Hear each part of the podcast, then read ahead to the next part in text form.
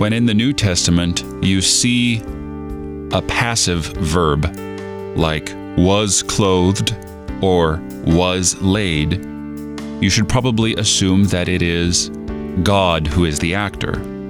So the rich man who was clothed in purple and fine linen is made rich by God. And the poor man named Lazarus, covered with sores, who was laid at the rich man's door, was laid there by God. Now, God uses means and agents in this world to accomplish His will, but the fact remains that God is the actor. So, when the rich man ignores this person that God has given him, he abuses his wealth.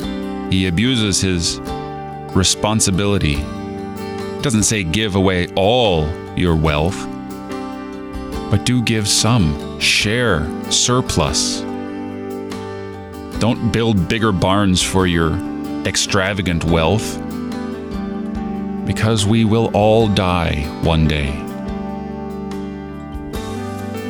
Saving faith in Christ gives life to our works and makes them holy in God's sight.